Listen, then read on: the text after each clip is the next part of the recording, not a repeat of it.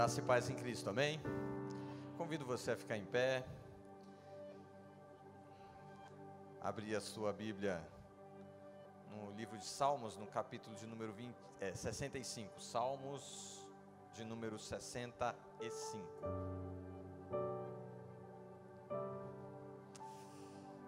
Versículo de número 9, por favor. Salmo 65, versículo de número 9. Diz assim as Escrituras: que é um salmo de Davi, e ele está agradecendo a Deus, ação de graças em relação às searas, por conta da colheita. E aqui ele está se referindo a Deus. Aí ele fala assim: Tu visitas a terra e a regas, tu a enriqueces copiosamente. Os ribeiros de Deus são abundantes de água. Preparas o cereal, porque para isso a dispões. Regando-lhes os sulcos, aplanando-lhes as leivas. Tu amoleces com chuviscos e lhe abençoas a produção. Coroas o ano da tua bondade. As tuas pegadas destilam fartura. Destilam sobre as pastagens do deserto. E de júbilo se revestem os outeiros. Por fim, os campos é, cobrem-se de rebanhos, e os vales vestem-se de espigas exultam de alegria e cantam. Feche seus olhos. Meu Deus, nós te agradecemos por esta noite onde nós já fomos ministrados por meio aí dos louvores, por meio também, ó Deus, das orações, da ministração, ó Deus, da oferta. O Senhor já falou conosco, ó Deus, por meio do pastor, Deus Beto, mas nós pedimos que o Senhor continue falando ao nosso coração por meio desta mensagem nós sabemos, ó Deus, que não somos nós que escolhemos o Senhor, mas sim o Senhor que nos escolheu. E o Senhor não apenas nos escolheu, a tua palavra diz que o Senhor nos designou, nos deu um propósito, uma direção, para que nós dessemos frutos. Meu Deus, nós pedimos para que o Senhor possa frutificar, ó Deus, fazer esta ação de frutificação na nossa vida nós pedimos, ó Deus, a tua força, a tua graça, a ação do teu Espírito em nós. Dizemos mais, ó Pai, dizemos ao Senhor que nós estamos abertos e estamos receptivos, ó Deus, para a tua mensagem. Então, ó Deus, traz agora paz ao coração que está atribulado e traga agora, ó Deus, atenção, ó Deus, para a tua mensagem. Meu Deus, nós te pedimos por isso e já te agradecemos em nome de Jesus. Amém. Amém. Pode sentar. Este salmo, como eu disse, é um salmo de Davi, e ele está falando a respeito das ações de graças pelo tempo da seara. O tempo onde o povo estava recebendo aquilo que a terra produziu. Nós sabemos e nós já temos aprendido nas escrituras sagradas, por exemplo, lá em Eclesiastes, onde nós vemos que Deus segundo a tese que Salomão defende, no capítulo 3, ele defende a tese que Deus é o Senhor do tempo. E ele vai mostrar que o tempo é uma coisa complexa. E ele também depois vai mostrar que esses tempos referem-se à nossa vida. A nossa vida é complexa. É formada de várias facetas. Então ela é multifacetárias, né? Então tem múltiplas facetas, tem múltiplas áreas. Daí múltiplos problemas. Mas ele diz que há tempo de nascer, há tempo de morrer, há tempo de plantar, há tempo de colher, há tempo de abraçar, há tempo de afastar, de se abraçar, há tempo de sorrir, há tempo também de estar mais contraído, contristado. Assim é a nossa vida. Aqui nesse texto, a gente vai ver Deus visitando a terra. E quando eu falo de terra, a terra também tem essa característica. Existem vários tipos de terra. Se a gente olhar o mapa mundi, existem vários países com várias características de terrenos. E esses terrenos vão representar, assim eu entendo, a nossa vida. Aqui no Salmo de número 65, a gente vê Davi se alegrando em Deus. Porque ele vê no capítulo 65, versículo 9, que Deus está visitando a terra. E isso é motivo de alegria para Davi, mas também deve ser motivo de alegria para nós. Por que, que eu me alegro? Pelo seguinte: quando a gente estuda a raiz da palavra terra, é a mesma raiz da palavra homem. No hebraico, a mesma palavra que dá origem à terra, dá origem à palavra homem. Óbvio, né? A terra, até no, no ciclo da criação, a terra precede a criação do homem. O homem é criado do pó da terra e Deus sopra na sua narina e ele torna-se alma vivente. Esse poder de Deus, registrado lá em Gênesis, ele não morreu com o tempo, ele ainda continua ativo. A ação de Deus que traz vida ao homem ainda continua nos nossos tempos. Ele vem sobre a minha vida, ele vem sobre a sua vida. Receba isso em nome de Jesus. E aí o que, que acontece? Esse texto está falando sobre que Deus, tu, Deus visitas a terra. Então aqui eu entendo que essa terra não é apenas o espaço geográfico, mas eu vou entender também, segundo o que as escrituras vão me mostrar, que a terra pode ser traduzida como o próprio homem. Nós somos essa terra de Deus, essa terra que Deus sara, que Deus cura e que Deus santifica, ou seja, que Deus torna separada para si. Então hoje, entenda que Deus está visitando a minha e a sua terra. O nosso Deus visita ainda a nossa terra, o nosso Deus visita todas as terras que constituem a nossa vida, todos os terrenos, todas as facetas da nossa vida devem receber a visita de Deus. E nós vamos ver aqui nesse texto quais são os benefícios que nós recebemos quando Deus visita a terra. E aqui eu quero fazer menção àquilo que Jesus falou a respeito de terra. Você sabe que Jesus contou uma certa vez uma parábola, lá no capítulo de número 13 de Mateus, no capítulo de número 8 de Lucas e no capítulo de número 4 de Marcos. Ele vai narrar a história do, da parábola do semeador. E essa parábola ela é interessante porque ela tipifica não apenas os homens, mas eu entendo assim que tipifica aquilo que o próprio texto diz, os tipos de terreno. A nossa vida é formada, como eu tenho defendido aqui para vocês nesse pouquinho tempo, a nossa vida é formada por vários tipos de terreno, que eu posso denominar o terreno familiar, o terreno espiritual, o terreno do relacionamento entre o pai e o filho, o relacionamento entre o homem e a mulher e assim por diante. E a gente vê que Jesus tipifica aqui, ó, quatro tipos de terreno.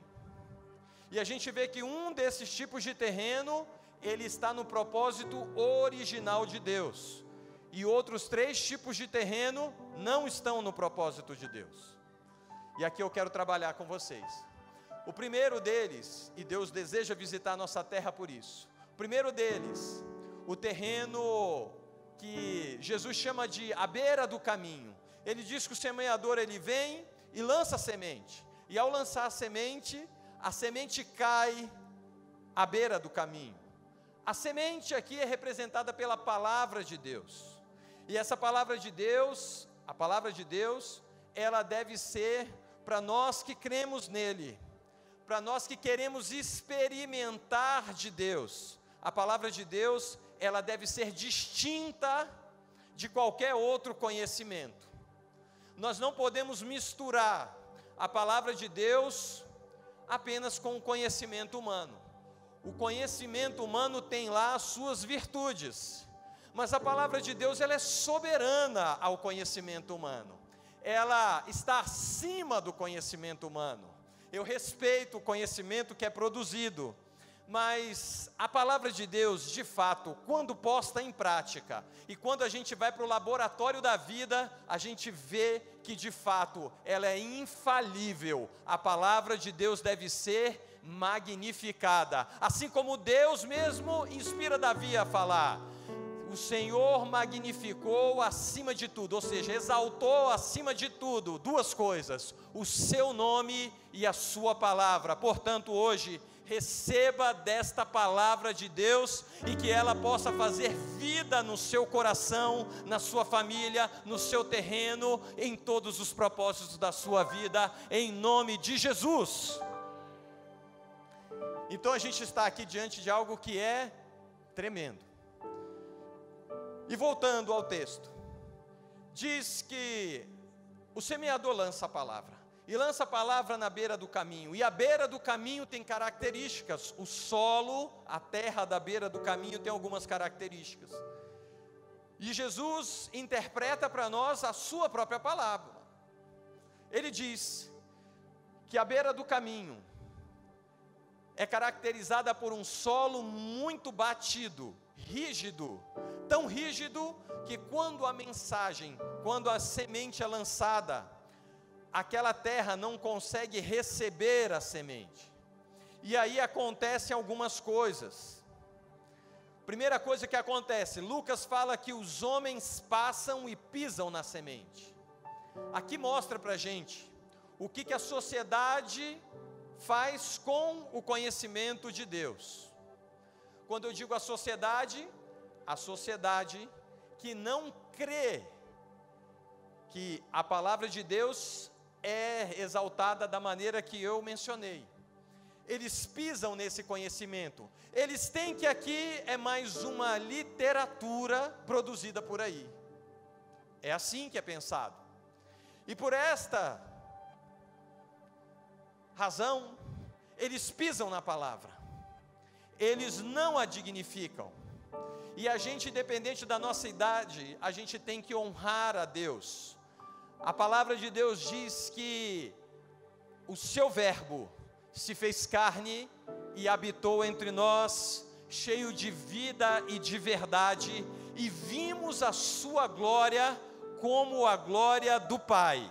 A palavra de Deus é encarnada em Jesus e ela está viva nos nossos corações, nos nossos dias, na nossa casa e na nossa terra, porque a palavra de Deus nunca vai morrer porque a palavra de Deus é eterna e esta palavra vai subsistir o tempo, vai subsistir as estações, ainda que essa terra seja toda destruída pelo juízo de Deus, a palavra de Deus permanecerá para todos sempre. Por isso, ela é o nosso guia, por isso, ela é a nossa lei, por isso, ela é a nossa instrução para toda a nossa vida. Louvados seja o nome de Jesus pela Sua palavra. Você pode aplaudir a Jesus pela palavra dEle, pela palavra dEle, pela palavra dEle. Eu gosto de comemorar. Então os homens pisam na palavra. Nós não podemos ser essa terra, onde a mensagem é lançada e a gente deixa que os conhecimentos por aí venham pisar a palavra de Deus. E a gente torna aquilo que é santo em profano. O que, que isso quer dizer? A gente torna aquilo que é especial, que é dedicado a Deus, para o serviço comum, um conhecimento comum. A lei de Deus é perfeita e restaura a alma. Nada nesse mundo pode fazer isso, o poder que esta palavra tem. Segundo, esse terreno, além de não receber a palavra, e além de ser pisado pelos homens, Lucas narra, e os evangelhos sinóticos narram, Mateus, Marcos e Lucas narram, que as aves do céu vêm e roubam a palavra da terra, a semente da terra. Dois, Lucas, ele ainda disseca melhor ainda esse, esse termo, e ele mostra para a gente que essa ave, na verdade, não é uma ave, é um ser espiritual. E ele indica quem é, e ele fala: essa ave, na verdade, é o próprio diabo, é Satanás. Satanás deseja roubar a palavra do homem. Com qual intuito? Ele quer roubar para fazer com que o homem não creia em Deus. E não crendo em Deus, o homem não recebe a salvação. Pela graça nós somos salvos, mediante a fé. Isto não vem de nós, é dom de Deus. Deus deseja derramar sobre nós a sua semente, e a sua semente é incorruptível, e a sua semente tem um poder intrínseco nela o poder de gerar na minha e na sua vida a salvação. Muita gente não entende o que é salvação. Salvação não diz respeito apenas à minha alma. A salvação é ampla, salvação chega no domínio de todas as esferas da minha vida.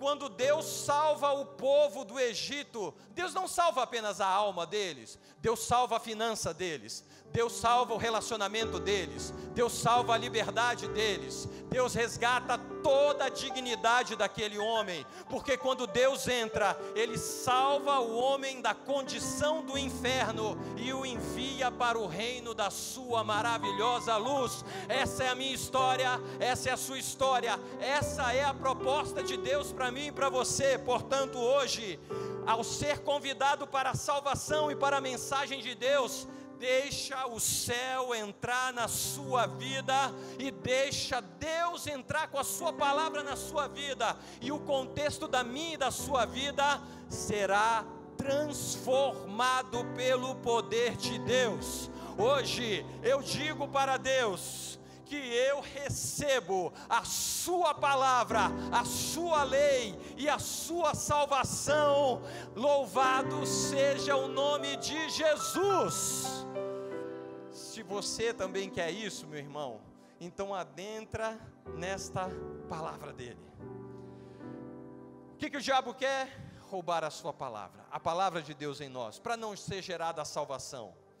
Mas hoje, nós vamos invocar o poder de Deus, e seja lá qual, qual for o terreno da nossa vida que esteja nessa condição de solo, de beira do caminho, hoje, eu creio, em nome de Jesus, que Deus está trazendo a luz sobre o nosso problema, e esse problema será transformado, não pelo meu poder, não pelo seu poder, não pelo meu conhecimento, nem pelo seu conhecimento, mas pelo conhecimento do Santo.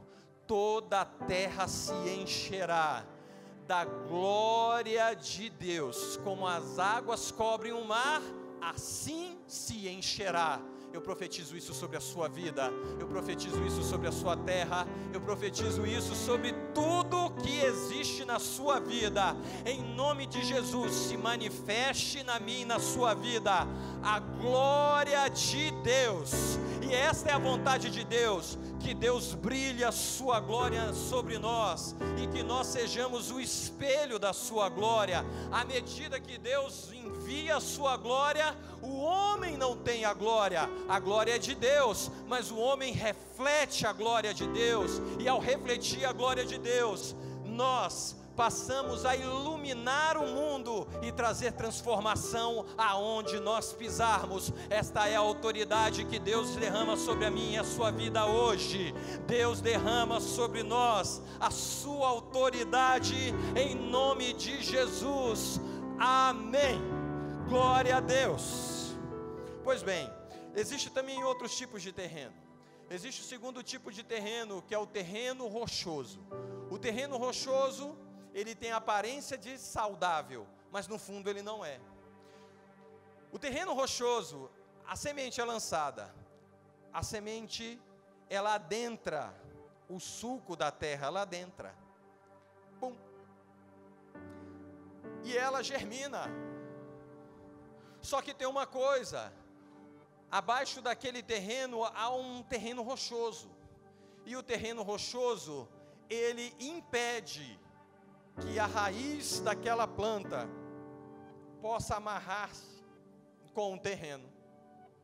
E isso impede o seu crescimento. O crescimento da raiz é impedido. E o que que acontece? Aquela aquilo que aparentemente iria frutificar, não frutifica, morre. Morre por uma outra razão.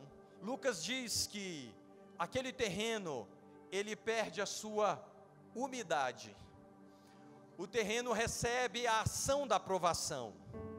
A aprovação vem sobre todos os terrenos. O sol bate sobre aquele terreno.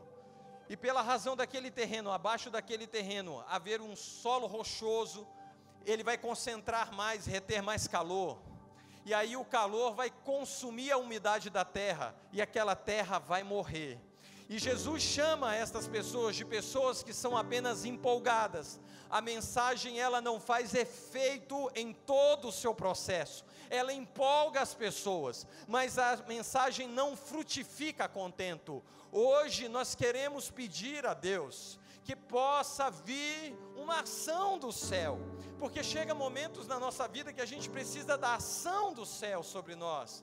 E esta ação do céu pode traduzir-se em uma crise mesmo, mas que essa crise possa fazer com que a gente seja movido do nosso lugar e que essa terra rochosa possa ser quebrada e que agora haja transformação nessa terra. Eu acredito no poder de Deus nesse nível, no nível de haver transformação daquela pessoa que estava apenas empolgada com a fé, agora ter uma experiência profunda com Deus e ser agora nutrida pelo regar do Espírito de Deus. Hoje eu quero clamar sobre a minha e a sua vida a ação daquilo que Jesus se denomina como fonte de águas vivas, que no nosso interior possa, possa fluir e sair um rio, um rio de águas vivas, e que hoje esta ação desse terreno infértil, desse terreno duro,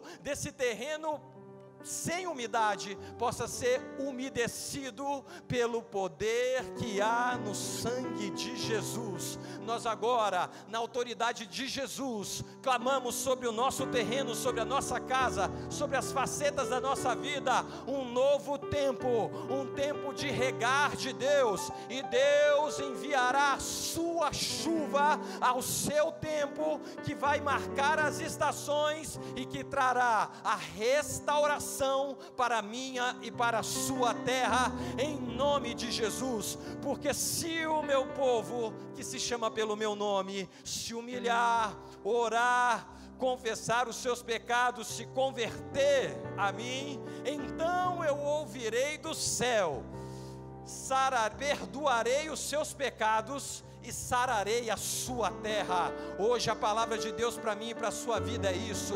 Deus envia a cura para a nossa terra. Hoje o terreno que estava morto, que estava infértil, recebe hoje uma palavra de vida e de vida eterna Hoje o nosso terreno está sendo transformado pela ação do poder de Deus e nós podemos louvar e glorificar o nome de Jesus por isso. Se você pode, agradece a Deus de alguma maneira. Se você pode, você comemore a sua transformação em nome de Jesus.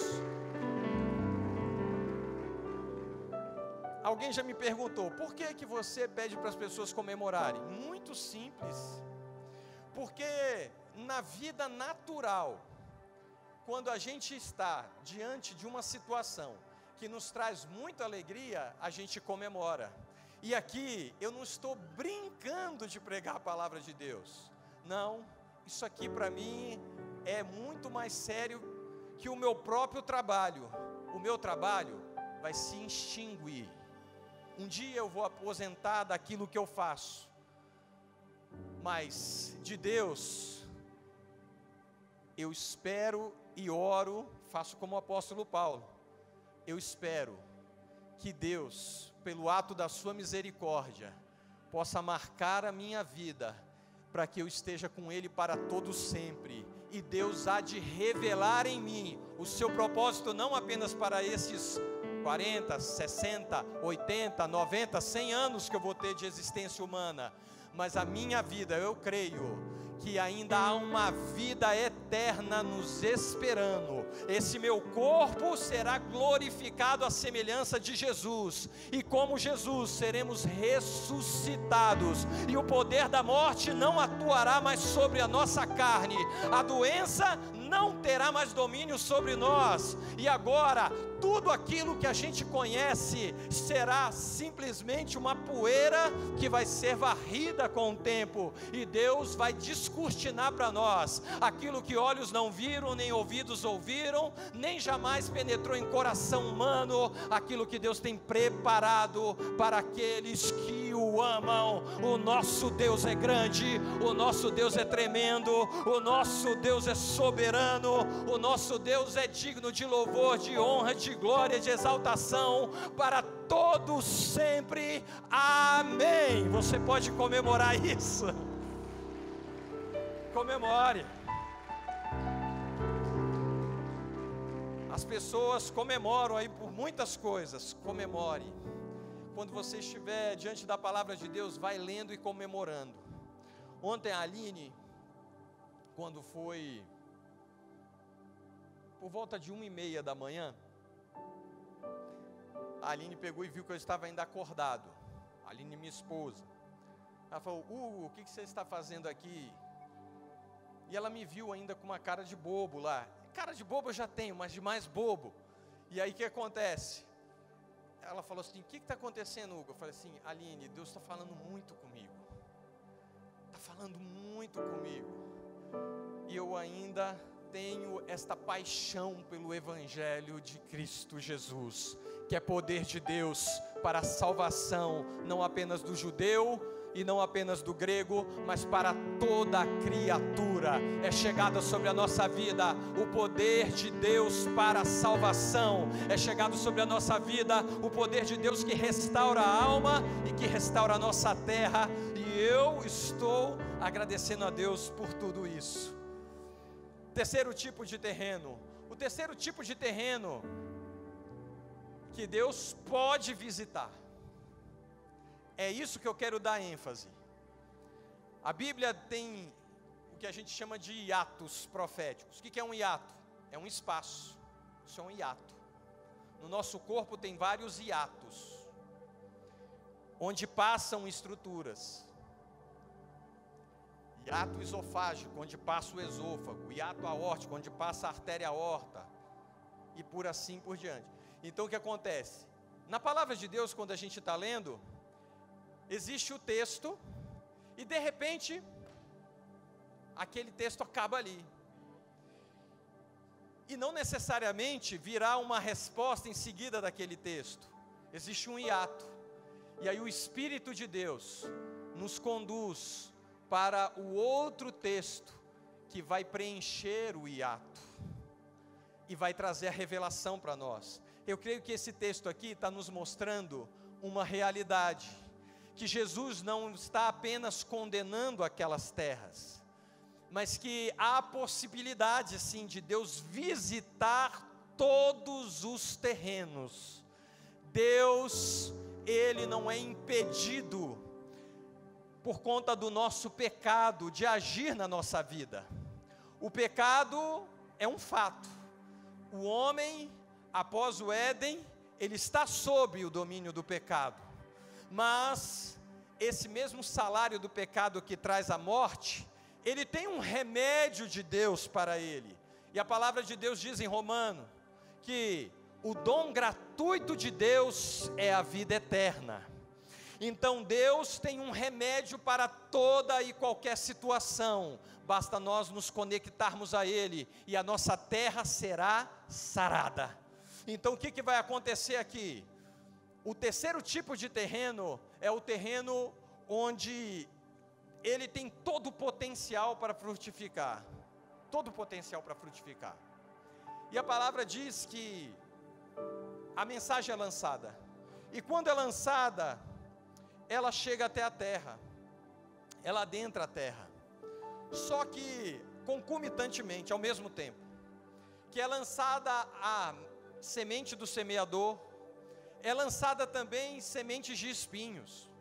E as sementes dos espinhos, por serem uma praga, por ter um, um, um controle, um crescimento mais desordenado e um processo mais acelerado, e não ser tão complexo, o que, que acontece? Ela começa a crescer e começa a sufocar a semente de Deus. E por esta razão, ela morre. Ou, em alguns casos, ela fica infrutífera. E Jesus traduz para nós o que, que aconteceu. Jesus diz que esses espinhos é representado por algumas situações da nossa vida. E aqui a gente tem que se atentar. A primeira situação é os cuidados para esta vida. Quando Jesus se refere a cuidados da vida, a gente vê ao longo dos evangelhos o que ele entende como cuidados da vida. Cuidados da vida é aquilo que a gente sai todos os dias atrás e que a gente fica preocupado e fica até ansioso por isso e alguns até adoecem por isso. É as pessoas saindo para buscar a sua subsistência. Só que tem pessoas que exageram na dose e viciam no trabalho, e o trabalho passa a ocupar a primazia na sua vida e sufoca a mensagem de Deus. Ou pode ser um relacionamento, nós temos necessidades. Todos nós temos necessidades. Algumas pessoas, nem todas, mas algumas pessoas também têm a sua necessidade sexual. E elas vão atrás disso. Só que tem pessoas que exageram nisso. E estas coisas, esses cuidados, sufocam a mensagem de Deus. Isso é muito verdadeiro. Há outros cuidados que estão na ordem na ordem do entretenimento, por exemplo. As pessoas trabalham e por isso cansam. E por cansarem, elas querem um alívio na sua mente. Mas algumas exageram no processo de entretenimento e acabam ficando distraídas, e isso sufoca a mensagem de Deus. Portanto, eu não posso afirmar o que está atrapalhando e sufocando a sua fé, mas hoje Deus pode te revelar a palavra de Deus diz: se alguém deseja sabedoria, peça a Deus, que a todos dá liberalmente. Outro fato, a palavra de Deus diz que o Espírito de Deus, ele traz ao homem vida, mas também traz ao homem manifestação de dons. E você pode orar a Jesus, pode orar a Deus, e o Espírito de Deus trará sobre a sua e a minha vida o dom do discernimento espiritual. Hoje o que eu quero orar pela sua vida e pela minha vida é a manifestação desse dom de discernimento espiritual, de tal ordem que a gente não tenha um relacionamento apenas com Deus, falando, Deus me mostra só aquilo que me alegra. Não, mas que a gente tenha a maturidade espiritual de falar, Deus sonda-me, ó Deus, e me conhece, prova-me e vê se há em mim algum caminho mau e guia-me pelo caminho eterno. Quem orou assim? Davi, o homem segundo o coração de Deus. Esta oração, eu desejo que você e eu oremos para que nós possamos atingir o perfeito nível, o nível de Jesus, a perfeita varonilidade em Cristo. Hoje Deus está sacudindo a minha e a sua vida e nos trazendo a centralidade da sua vontade.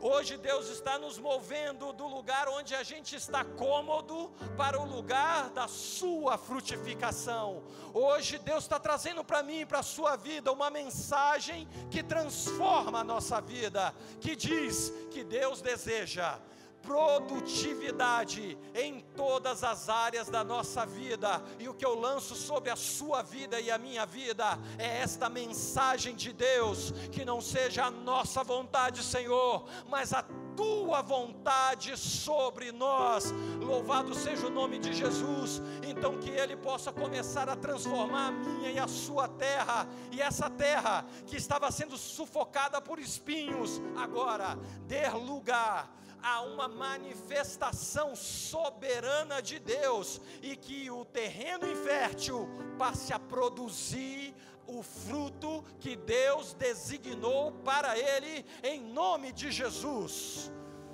E aqui eu termino. A vontade de Deus está no quarto terreno, que é o original de Deus. Um dia, nós vamos comparecer diante de Deus e nós teremos que prestar contas da nossa administração. O Evangelho é claro quanto a isso, e é o próprio Jesus falando, o nosso Salvador, o nosso Mestre, aquele que é chamado Rei dos Reis e Senhor dos Senhores, o soberano Deus, o justo juiz, o maravilhoso conselheiro, o Pai da eternidade, o príncipe da paz, o Emanuel, que é Deus conosco, ele está vendo tudo que nós fazemos e como administramos a nossa vida. Eu quero lançar sobre a sua vida esta palavra, a palavra que traz a responsabilidade, mas que ao mesmo tempo, concomitantemente, ao mesmo tempo, traz a realidade de que Deus está visitando a nossa terra. E pelo fato dele estar visitando a nossa terra, acontece isso que nós lemos. Deus está pisando sobre o nosso terreno.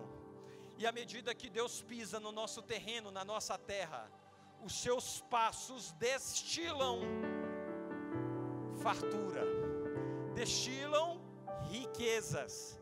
E a palavra riqueza, ela é muito rica no original.